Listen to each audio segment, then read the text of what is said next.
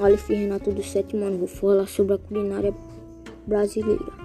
A culinária brasileira é um fruto de misturas de indígenas, europeus e africanos. Muitos dos componentes da receita é uma técnica de preparo são de origens indígenas, tendo sofrido modificação por arte dos portugueses e dos escravos, oriundos da África e fazem adaptações dos seus pratos típicos, substituindo os ingredientes que faltassem por correspondentes locais.